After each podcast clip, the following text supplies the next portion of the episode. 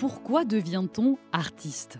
Quelle motivation pousse des comédiens, des comédiennes, musiciens, musiciennes, auteurs, autrices, metteurs en scène, disons, ces êtres hors du commun, à monter sur une scène, à partager des émotions et à se livrer avec bonheur avec la foule? Pendant un peu moins d'une heure, un artiste en lien avec le Grand Théâtre de Provence, le Jeu de Pommes, le Gymnase ou les Bernardines se livre simplement à ce micro.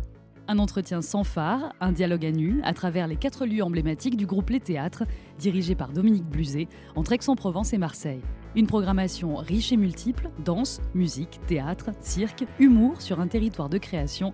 Quel beau terrain de jeu pour une journaliste comme moi. Vous entendrez des voix parler des arts de la scène, bien sûr, mais aussi de parcours, de l'enfance, de combat, de désir parfois et de doute aussi. Mieux comprendre la vie d'artiste, voici le but de notre podcast. Je m'appelle Mélanie Masson et je vous invite à entrer dans le monde merveilleux de la scène, là, maintenant, tout de suite. Le son de la scène, une série de podcasts imaginés par les théâtres. La femme est un certain animal difficile à connaître, disait Molière dans Le Dépit amoureux. Cette phrase résonne en tout cas pour moi lorsque l'on parle de notre invitée. D'une part parce que Johanna Jacquard est une femme, comédienne, qu'elle aime travailler avec des femmes aussi, puis d'autre part car elle aime passionnément Molière. Johanna vit et travaille à Marseille, diplômée en master professionnel en dramaturgie et en écriture scénique, ça claque. Elle fonde un an plus tard la, compagnie les, Estivants dans la cité phocéenne, passée par le Trois Bicef ou encore le théâtre Antoine Vitesse avec son Provence, la voici proche des théâtres avec sa saga de Molière. Johanna Giacardi aime l'itinérance, les tréteaux, le do-it-yourself, la vie de troupe et l'on est ravi de découvrir un peu mieux dans le son de la scène cet animal donc difficile peut-être à connaître. En piste pour ce nouvel épisode sur la vie d'artiste. Bonjour Johanna. Bonjour. Qu'est-ce que vous pensez de cette phrase de Molière? Alors est-ce que vous la connaissiez déjà? Est-ce que vous connaissez le dépit amoureux? Oui, bien sûr. On a beaucoup, euh, beaucoup parlé du dépit amoureux qui est une des, premières pièces qu'il a écrites quand il était encore euh, sur les routes. Qu'est-ce que je pense de cette phrase Un animal euh, difficile à cerner? C'est comme ça qu'il définit la femme. Il n'est pas tendre avec les femmes, Molière, hein, quand même. Hein. Bah, ça dépend, ça dépend des, ça dépend des pièces. Euh, je sais pas. En même temps, euh, dans l'école des femmes, euh, le personnage d'Agnès, c'est quand même, elle se, elle se rebelle quand même vraiment contre ce mari qu'elle est forcée d'épouser. Donc là, on a quand même le, le début d'un, le début d'un féminisme un peu, on pourrait, on pourrait imaginer. Euh, et, surtout Molière, moi, ce qui m'a fasciné pendant longtemps, c'est qu'on raconte qu'il a cette histoire d'amour avec euh, Armande Béjart. On ne sait pas trop si c'est sa fille, si c'est la sœur de son ex-femme Madeleine Béjart. T'as jamais été vérifié Bah, il y a beaucoup de légendes et euh, on tente de le vérifier, mais je crois qu'on ne pourra jamais vraiment, vraiment le cerner, quoi. Donc il y a tout un espèce de, de récit très romanesque autour de, autour de cette histoire. Mais en tout cas, euh, à partir du moment où il se met euh, officiellement avec Armande Béjart, euh, elle, il s'avère que c'est quelqu'un de très libre pour son siècle, qui n'a pas envie de s'enterrer toute vive dans un mari, comme justement il l'écrit dans l'école des femmes. Et mon dessin n'est pas de renoncer au, monde et de vivre toute une vie enfermée dans un mari. comment? Parce que d'ailleurs, c'est une réplique qu'on fait entendre dans le spectacle. Et je pense quand même que, que la, comment dire, je me suis perdue là un instant. On parlait de Molière et des On parlait de Molière et des femmes. Il y a un certain animal difficile à connaître. Voilà. Ça. Peut-être que. Est-ce que. Est-ce que. Qu'est-ce que je pense de cette phrase? Bah, tu vois, ça me fait penser à Armand de Béjart. très bien. C'est un bon début. Bah, vous le disiez, Johanna, est-ce que Molière euh, est féministe ou l'été? C'est vraiment une question que je me posais. On va parler de votre compagnie qui est essentiellement euh, composée de femmes. Mais... Est-ce que Molière était féministe? Bah, Justement, c'est ce que, ce que je vous disais. Je pense quand même que par le contact de cette femme, Armande Béjart, peut-être euh, il y a des peut-être il y a une sensibilité pour la question. Après, est-ce que vraiment il est féministe euh, Il l'était. Je... La question ambigu, quoi. du genre est intéressante quand même chez mm. Molière parce qu'il faisait jouer, euh, je crois, des hommes en femmes et des femmes en hommes. Non, ça arrivait dans ses pièces. Ouais, bah, pour des questions pratiques peut-être. bah, à l'époque, pendant longtemps, en fait, les femmes, elles n'avaient pas le droit de, de jouer aussi. C'est compliqué cette question pour moi. On y reviendra peut-être plus tard. Qu'est-ce qui vous rapproche autant de Molière, Johanna? Au-delà de l'itinérance, vous l'avez déjà prononcé ce terme-là, et du mouvement et de la troupe, en fait.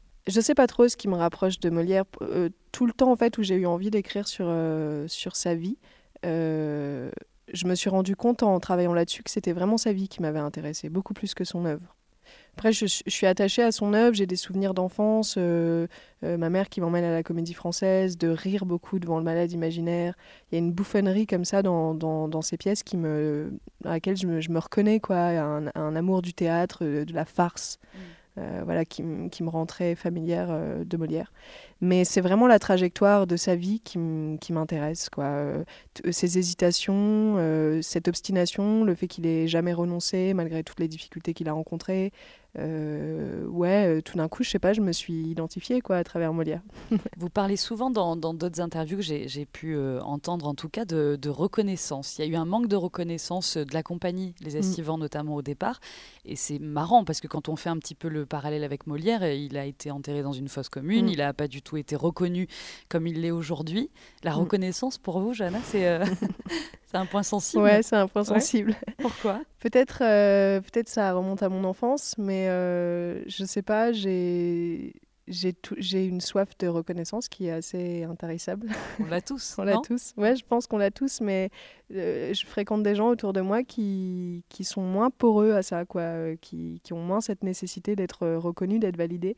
Et moi, je sais pas, est-ce que c'est des carences liées à mon éducation euh, euh, je, suis, je suis euh, dans ma famille, on est, on est, j'ai une sœur, une grande sœur et un, et un, petit frère. Donc je suis voilà, je, suis au milieu quoi. J'ai toujours vécu en étant au milieu. C'est souvent difficile. on trouve pas trop sa place. Voilà, c'est ça? Et peut-être j'ai eu un besoin par le travail, en tout cas, de ouais, d'être bêtement admirée j'ai conscience que c'est un peu bête, mais en même temps, ça me constitue aussi et, j'essaie de l'affirmer, en, tout cas d'en faire une force plutôt que de le, renier. Euh. Mais j'ai pas envie non plus de tomber dans quelque chose de colérique mm. vis-à-vis de la reconnaissance. Il y a aussi des, des artistes euh, que j'aime bien, mais que je sens en colère par rapport à ça. Parce qu'en fait, j'ai toujours eu l'impression que c'est comme si quelque part, ils l'assumaient pas complètement, ce, désir de reconnaissance.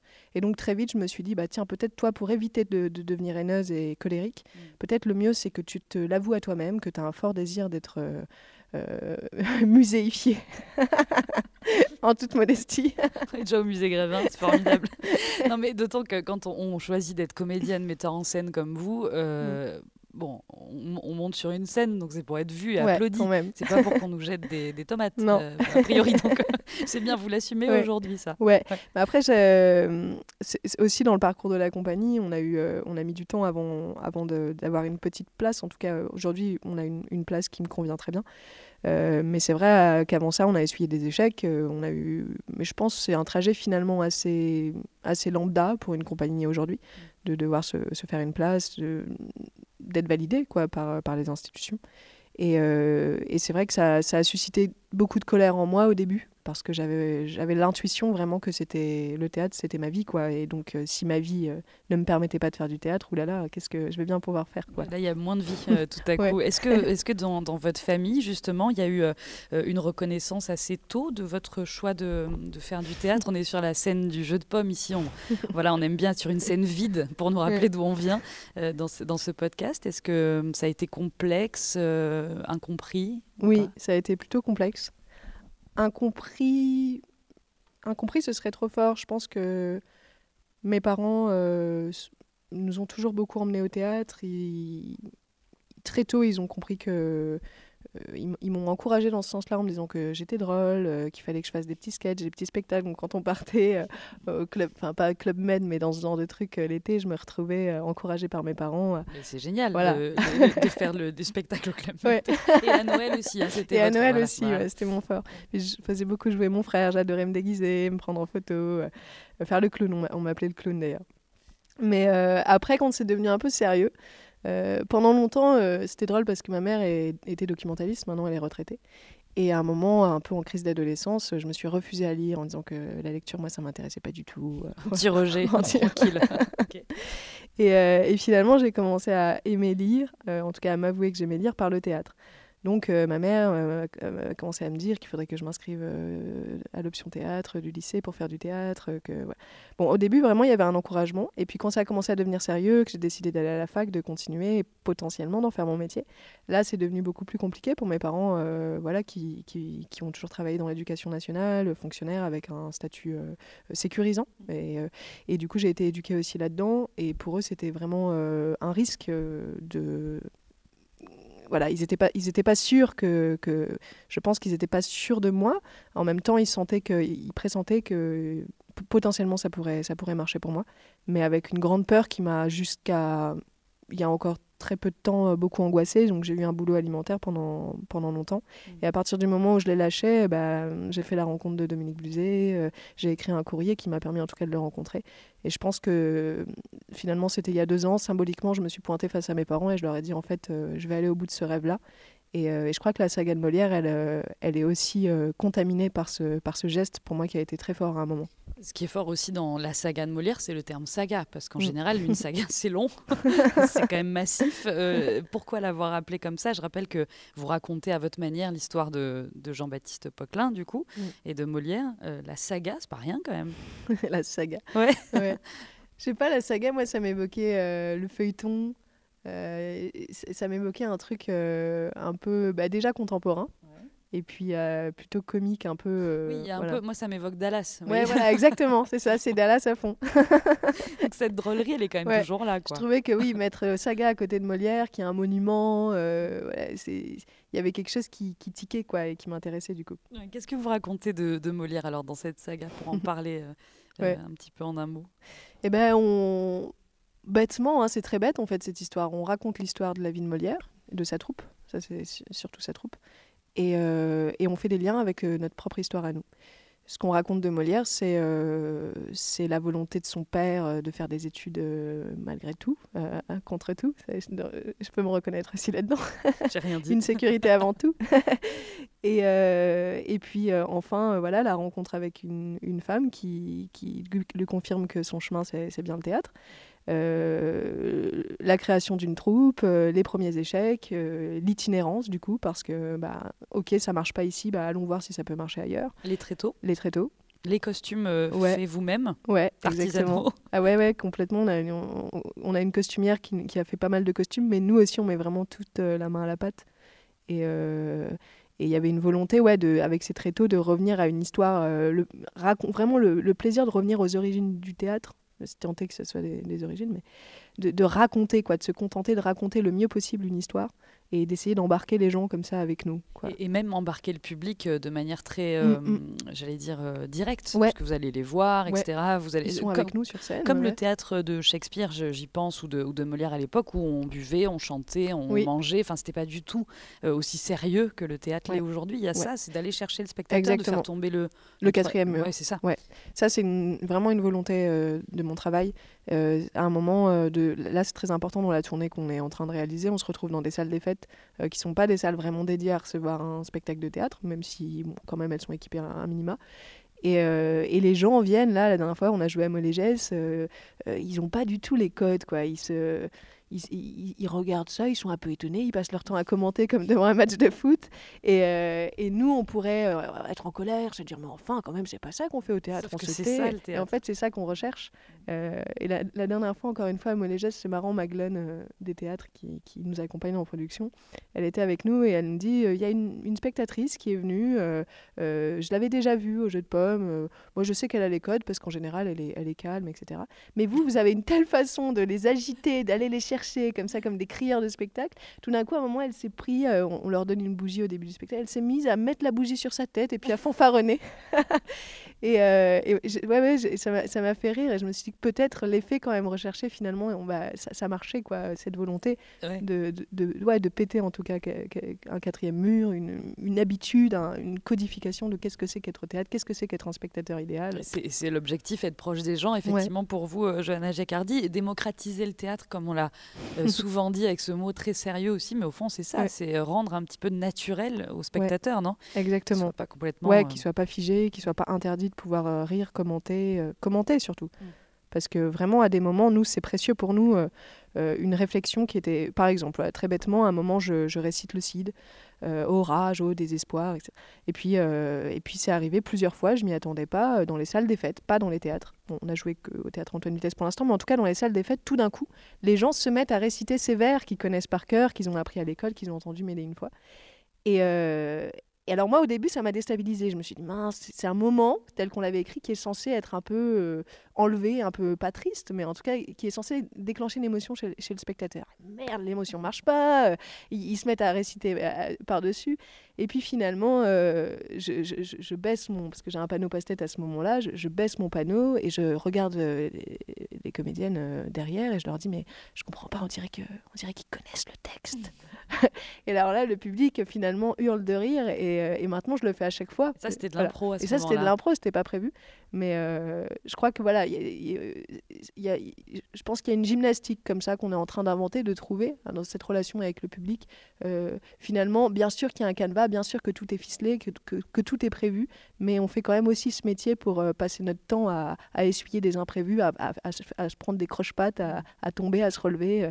Et, et, et, je crois que cette, ce spectacle permet ça et c'est très joyeux pour nous, c'est très vivant en fait. Bêtement. Oui, et Molière probablement sur les places de village se prenait des imprévus très, très fréquemment. Ouais, ouais, ouais. Euh, je voudrais qu'on revienne sur le rire aussi. Il y a beaucoup d'humour dans la saga de Molière et puis dans, dans effectivement votre manière, votre écriture. Euh, un jeu sur le, le, fil de la comédie. Le, le rire, pour vous, c'est quoi avant toute chose? On est en 2021, on se marre pas trop. Euh, mmh. en ce moment, faut quand même euh, le dire. Est-ce que ouais. c'est de l'insouciance? Est-ce que c'est de la résistance? Est-ce que c'est euh, un message? Je sais pas. Comment vous le voyez le rire en mmh. fait, Johanna? Ouais. Je crois que c'est plusieurs choses, ça c'est sûr. C'est salvateur en fait pour moi. Je, bah, j'ai été formée à la fac. Il y a quelque chose de dans ma formation qui est très intello. Et euh, je crois qu'on on m'a appris à prendre le théâtre très au sérieux. Il fallait que le théâtre soit utile, il fallait que... Le théâtre. Le théâtre, voilà. Après, j'ai, je crache vraiment pas sur cette formation qui fait la, personne, enfin l'artiste que je suis aujourd'hui, donc c'est, très ambigu pour moi.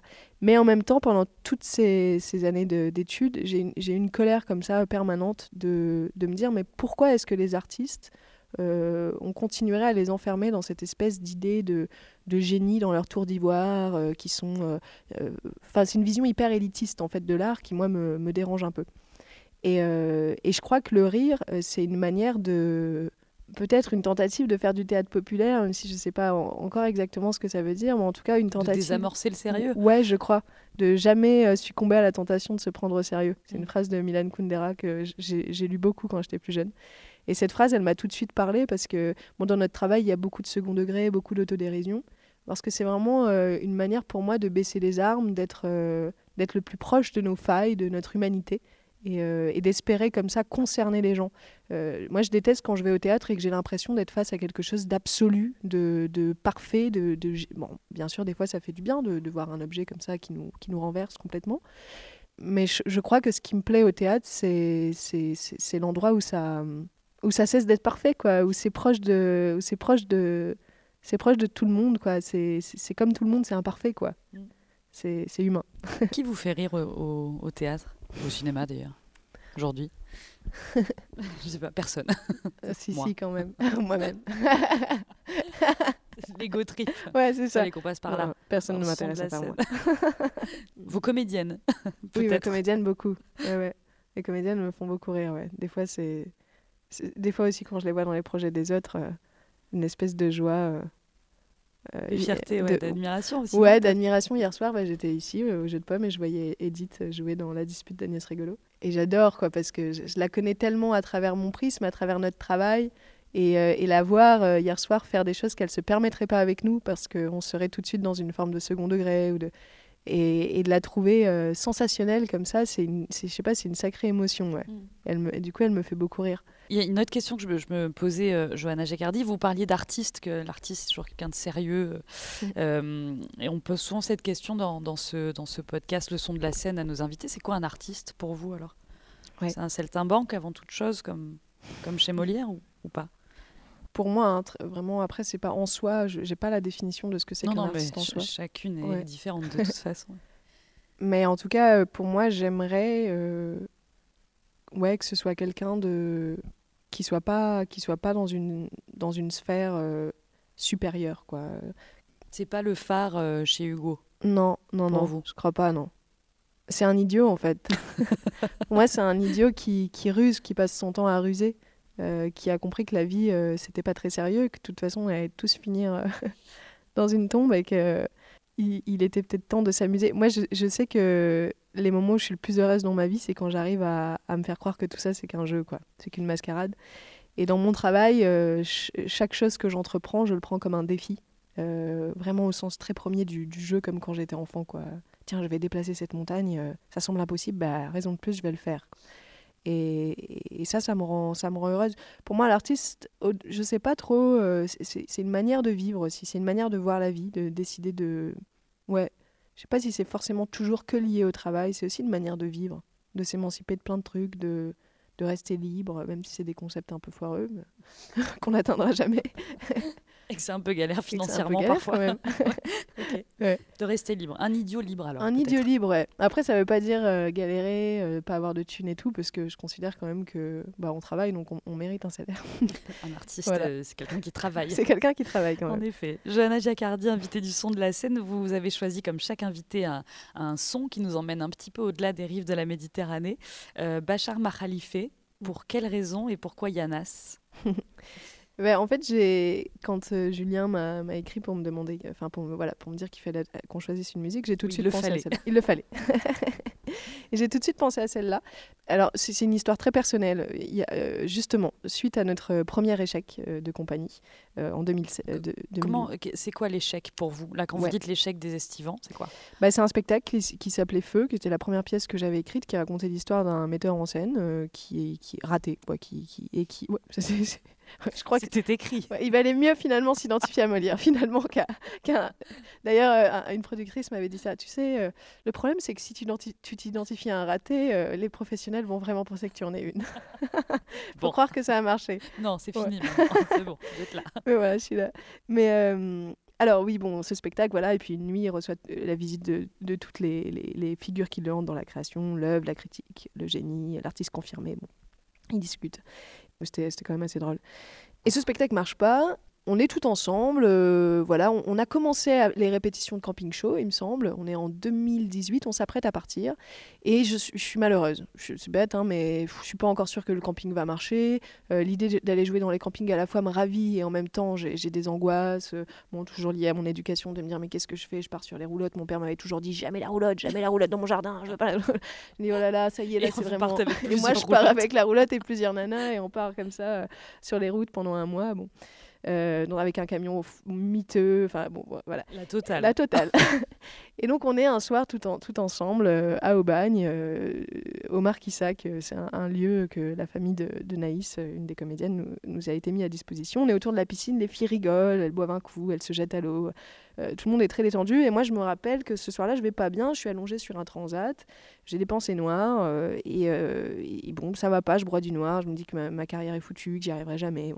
Et tout d'un coup Edith euh, met une chanson, et voilà, Yanas de Bachar Mar et d'un coup, euh, euh, je, je, sursaute, je me lève et je dis Edith, c'est toi qui as mis ça, c'est quoi C'est Bachar, mais je connaissais pas. Bon, tu connaissais pas. Et je me mets à, danser et, tout d'un coup, je leur dis écoutez, les filles, ça va être génial. En fait, on va faire ça, on va partir là, puis après, on va faire ça. Et il y a eu un espèce de mouvement. Élan de vie, en fait. Ouais, un élan de vie et qui est vraiment, en tout cas dans l'album de, de, Bachar, qui, qui, qui, parle vraiment de ça. Et, et je sais pas, cette chanson, à partir de là, on l'a écoutée tout l'été dans le camion et puis je continue dès que j'ai un espèce de moment de blues comme ça, de faiblesse, l'écouter. Elle a comme un effet dynamisant comme ça sur moi. Euh, je l'aime quoi. si vous avez un coup de blues en écoutant le son de la scène, j'espère pas, en tout cas avec Johanna Jacardi, Bachar Khalife, Yanas. À tout de suite.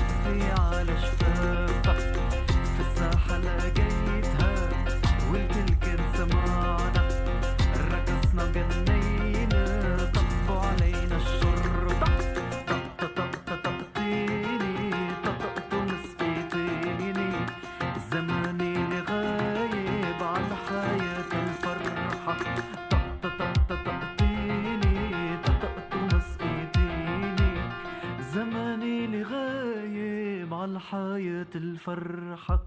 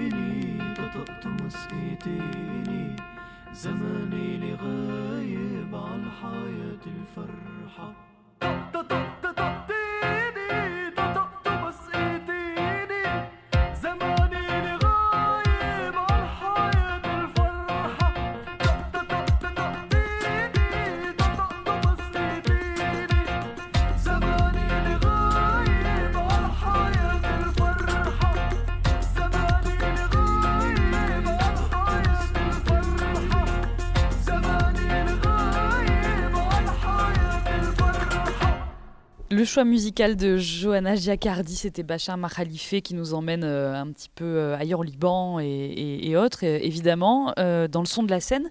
Johanna, juste pour parler de Marseille, c'est une ville que vous avez choisie, je pense à, cette musique qui fait résonner aussi le, la cosmopolitanie de Marseille et son côté méditerranéen. Vous, vous y êtes installé, vous y avez grandi, c'est quoi Marseille pour vous?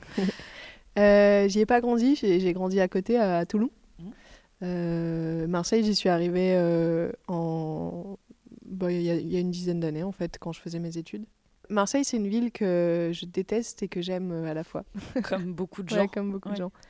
Des fois, je me dis, tiens, je vais partir, je vais aller vivre à la campagne ou je vais trouver une autre ville. Et en fait, à chaque fois, il y a quand même quelque chose qui me, qui me ramène à Marseille. Du port d'attache, non un peu? Ouais, et puis quelque chose dans la mentalité. récemment, je me, je, me suis, je me suis disputée avec avec euh, Daniel Mesguich, euh, qui critiquait euh, Marseille en disant à Marseille on dit tu me fais chier et à Paris on dit tu me fais chier, ça file droit, etc. Et, et je crois qu'effectivement j'ai été à Paris là, la semaine, il y a 15 jours, pendant quelques jours, et il y a quelque chose dans la mentalité que j'ai trouvé hyper, ouais, hyper fil droit, hyper carriériste, les gens tracent leur route, etc. Comme dans le métro. Ouais, un petit peu, mais en fait, c'est vraiment dans les mentalités aussi. Il y a quelque chose qui est, qui est inscrit comme ça. Et à Marseille, je retrouve pas ça. Il y a une disponibilité. Euh, je sais pas, j'ai l'impression que tout le monde est de gauche. Il y a plus de courbes. voilà. ouais. Je sais pas, je trouve que ça ressemble plus à la vraie vie. D'ailleurs, c'est marrant, quand je faisais mes études à Aix, euh, j'avais des copines qui habitaient déjà à Marseille et qui m'avaient dit mais viens passer un week-end à Marseille. Et puis on était, j'étais arrivée et d'un coup, euh, d'avoir pris l'habitude de vivre comme ça, ça faisait trois ans que j'étais enfermée à Aix, qui pour moi n'était pas une vraie ville.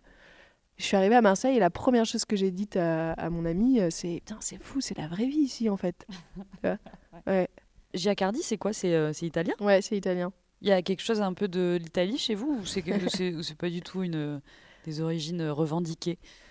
Bah, mon père a des origines italiennes euh, qu'il a jamais trop revendiquées. Et, moi, j'ai été très peu en Italie.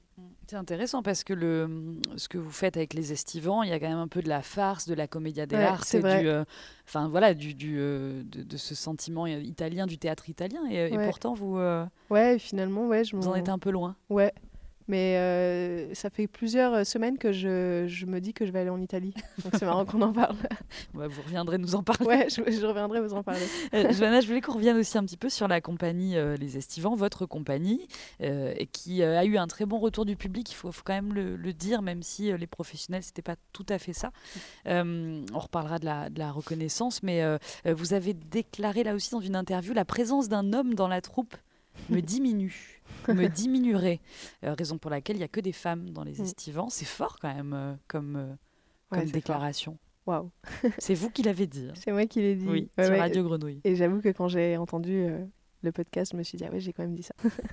Qu'est-ce que ça dit du coup? Ça vous diminue quoi? Professionnellement Enfin, on peut ne pas en reparler, non, mais c'est intéressant. C'est une grande question.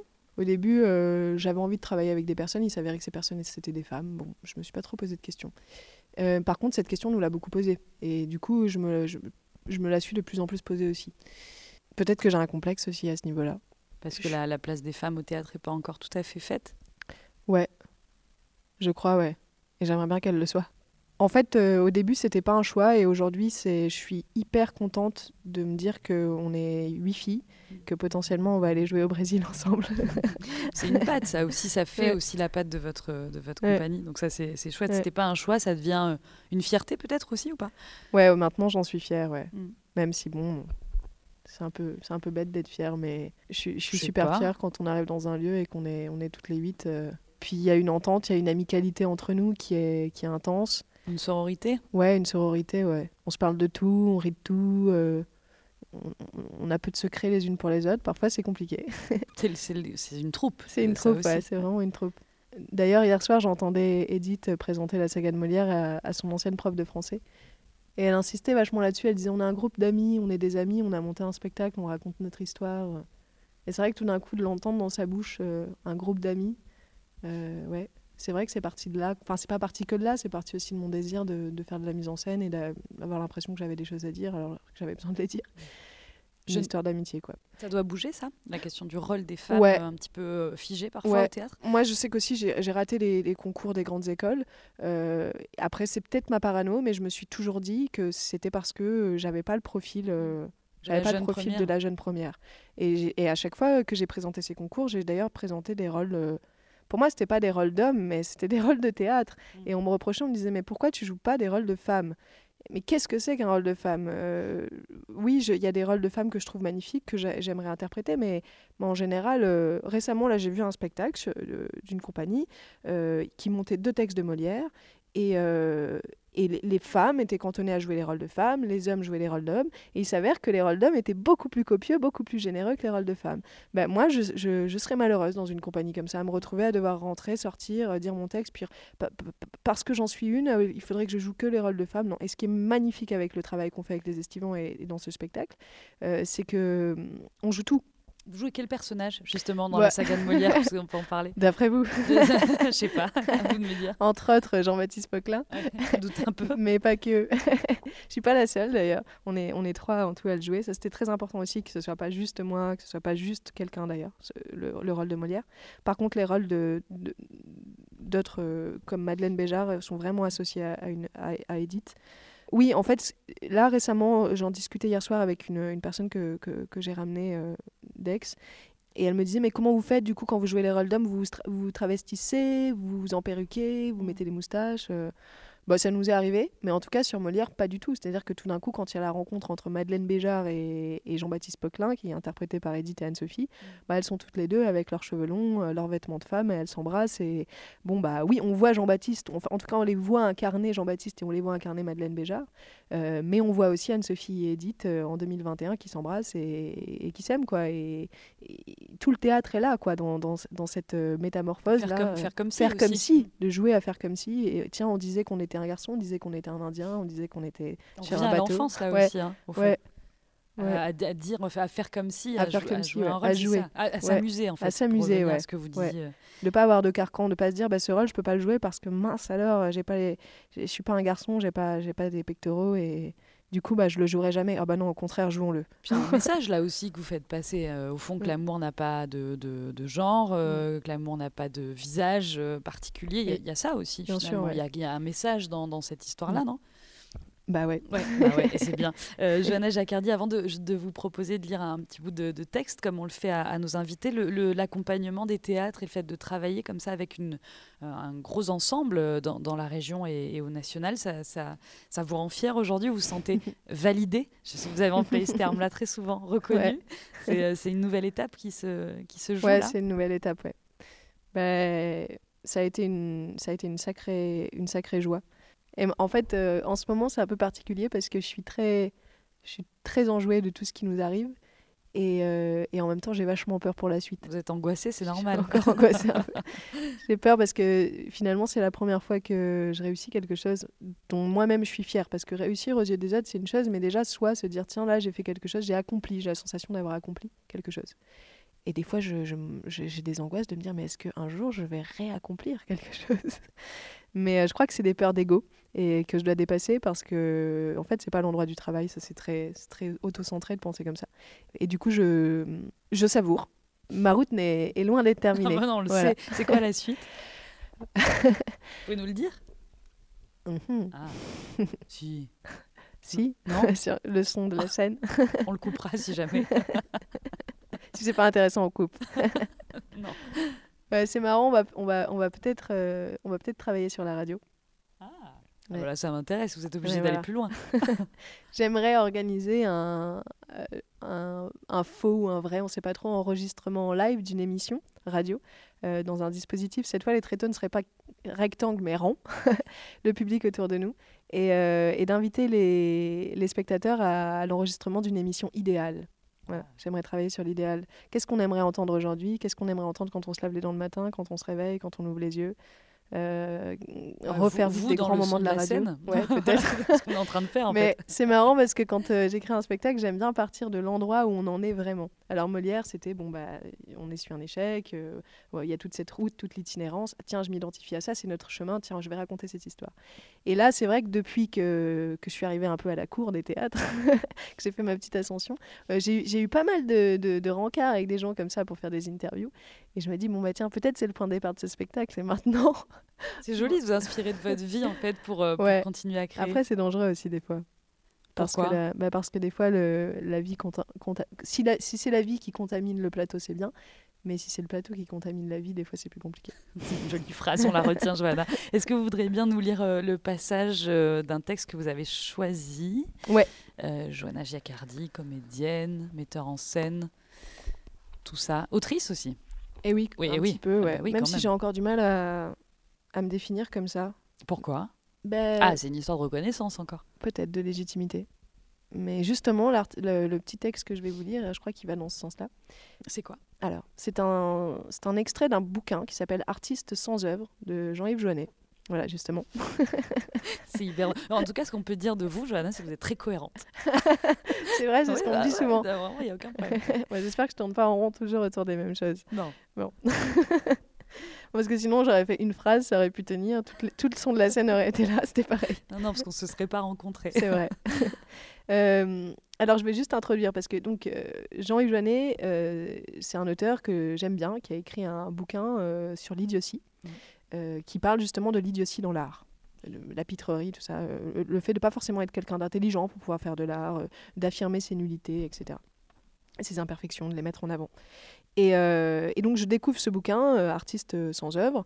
Et euh, en fait, non. Je, rencontre Jean-Yves Joannet, je lui écris, je vais à Paris, je vais dans son atelier, on passe un moment ensemble. Et il me parle de Félicien Marbeuf. Félicien Marbeuf qui a eu une correspondance avec Marcel Proust, qui a vécu entre 1852 et 1924, qui a habité dans, dans telle maison dont il me montre les photos. Et au bout d'un moment, je, lui dis, mais euh, c'est bizarre, j'en ai jamais entendu parler. Vous me dites que c'est lui qui a inspiré euh, Marcel Proust pour ses plus grandes œuvres. C'est étonnant que j'en ai jamais entendu parler. Et il me dit euh, Bon, en fait, il faut que je vous fasse une confidence, euh, Félicien Marbeuf n'existe pas. il vous a bien eu. Ouais. Je dis Mais bon, c'est fou, pourtant, vous avez une manière d'en parler, pour vous, il existe. Oui, oui, pour moi, il existe. Et donc là, je vais lire. Félicien Marbeuf, le plus grand des écrivains n'ayant jamais écrit, fut considéré à son époque comme l'auteur idéal. Ce goût de la littérature, il en avait hérité en des conditions bien étranges de Gustave Flaubert lui-même. Gustave Flaubert était devenu un ami de la famille. Un soir de 1869, l'écrivain dînait chez les Marbeuf. Félicien était alors âgé de 17 ans, et l'auteur de Madame Bovary lui apparaissait comme chaque fois qu'il le rencontrait, auréolé d'un immense prestige. Mais Flaubert ne s'était jamais adressé à lui qu'à l'occasion de quelques propos polis et sans profondeur. Félicien se sentait bien jeune et sans intérêt pour un génie tel celui qu'accueillait sa famille. Toujours il crut n'être qu'une ombre, un meuble dans la salle à manger où ses parents recevaient l'écrivain. Cela le remplissait de tristesse souvent, mais plus souvent encore, cela le rassurait tant il craignait de paraître peu brillant s'il avait pris la fantaisie au grand homme de s'adresser à lui de manière sérieuse. Cette indifférence à son égard le blessait donc tout autant qu'elle l'arrangeait.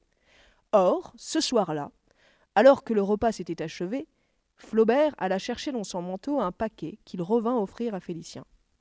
Celui-ci, éberlué, y découvrit un exemplaire de l'éducation sentimentale. Une dédicace en occupait la, la, page de garde. Si vous découvrez chez le héros de ce roman où il ne se passe désespérément rien, quelques traits d'esprit qui vous ressemblent, ne vous en étonnez pas outre mesure. Il vous doit beaucoup, je le crois, tant pour le physique que pour la psychologie. F comme Frédéric ou F comme Félicien? Qu'est-ce qui vous plaît dans ce texte, justement? Bah, C'est assez dingue de penser qu'un gars qui a jamais existé, qui est un pauvre loser qui a jamais rien écrit, euh, ait potentiellement pu inspirer les plus grands auteurs comme euh, Flaubert ou Marcel Proust. Euh, c'est une espèce de d'ode à, à, la vie, quoi. je sais pas, c'est euh, récemment, je, je, je m'amusais parce que bon, voilà, on aimerait travailler sur la radio et je disais, mais en fait, je rêve un jour qu'il y ait quelqu'un à la radio qui m'appelle en me disant, écoutez, euh, vous êtes celle qu'on attendait, on aimerait faire des chroniques avec vous. venez à France Culture, venez à, à, France Bleu, tiens, pourquoi pas. Ouais. Et puis, euh, et puis euh, mon ami me répond, bah, peut-être que ça n'arrivera jamais, mais t'as qu'à le faire. T'as qu'à les inventer, ces, ces chroniques. Bah, je crois que tout le, tout le mystère de la vie se retrouve là, incarné par Félicien Marbeuf qui n'existe pas, mais dont l'auteur, Jean-Yves Joannet, a décidé que potentiellement euh, ces grands artistes, auréolés, comme il, comme il l'écrit, étaient en fait peut-être euh, vulgairement inspirés juste par un pauvre type qui n'avait jamais rien écrit. Et ça, c'est le pouvoir de l'imagination, ouais. au fond, et le pouvoir d'oser aussi. Ouais. Euh, Johanna Jacardi, c'était un bonheur de, de, vous recevoir dans le son de la scène, comédienne, autrice, on va l'assumer, euh, et metteur en scène. Je vous laisse le mot de la fin pour euh, parler à celles et ceux qui, qui, nous écoutent. La saga de Molière continue évidemment. Bientôt un spectacle sur la radio. Et puis voilà, le mot de la fin, il est pour vous. Le mot de la fin, il est pour moi. Pas de fin. okay. Générique. Générique du son de la scène. Merci Johanna. Non, merci beaucoup, vraiment. Merci pour. Euh, C'était chouette de, de, faire cet entretien. Pareil, la même. Ouais. Merci Johanna, à bientôt. Merci, au revoir. Vous venez d'écouter un épisode du Son de la scène. Rendez-vous prochainement pour une nouvelle rencontre artistique. Et d'ici là, retrouvez toute notre actu sur notre site internet www.letheatre.net et sur nos réseaux sociaux.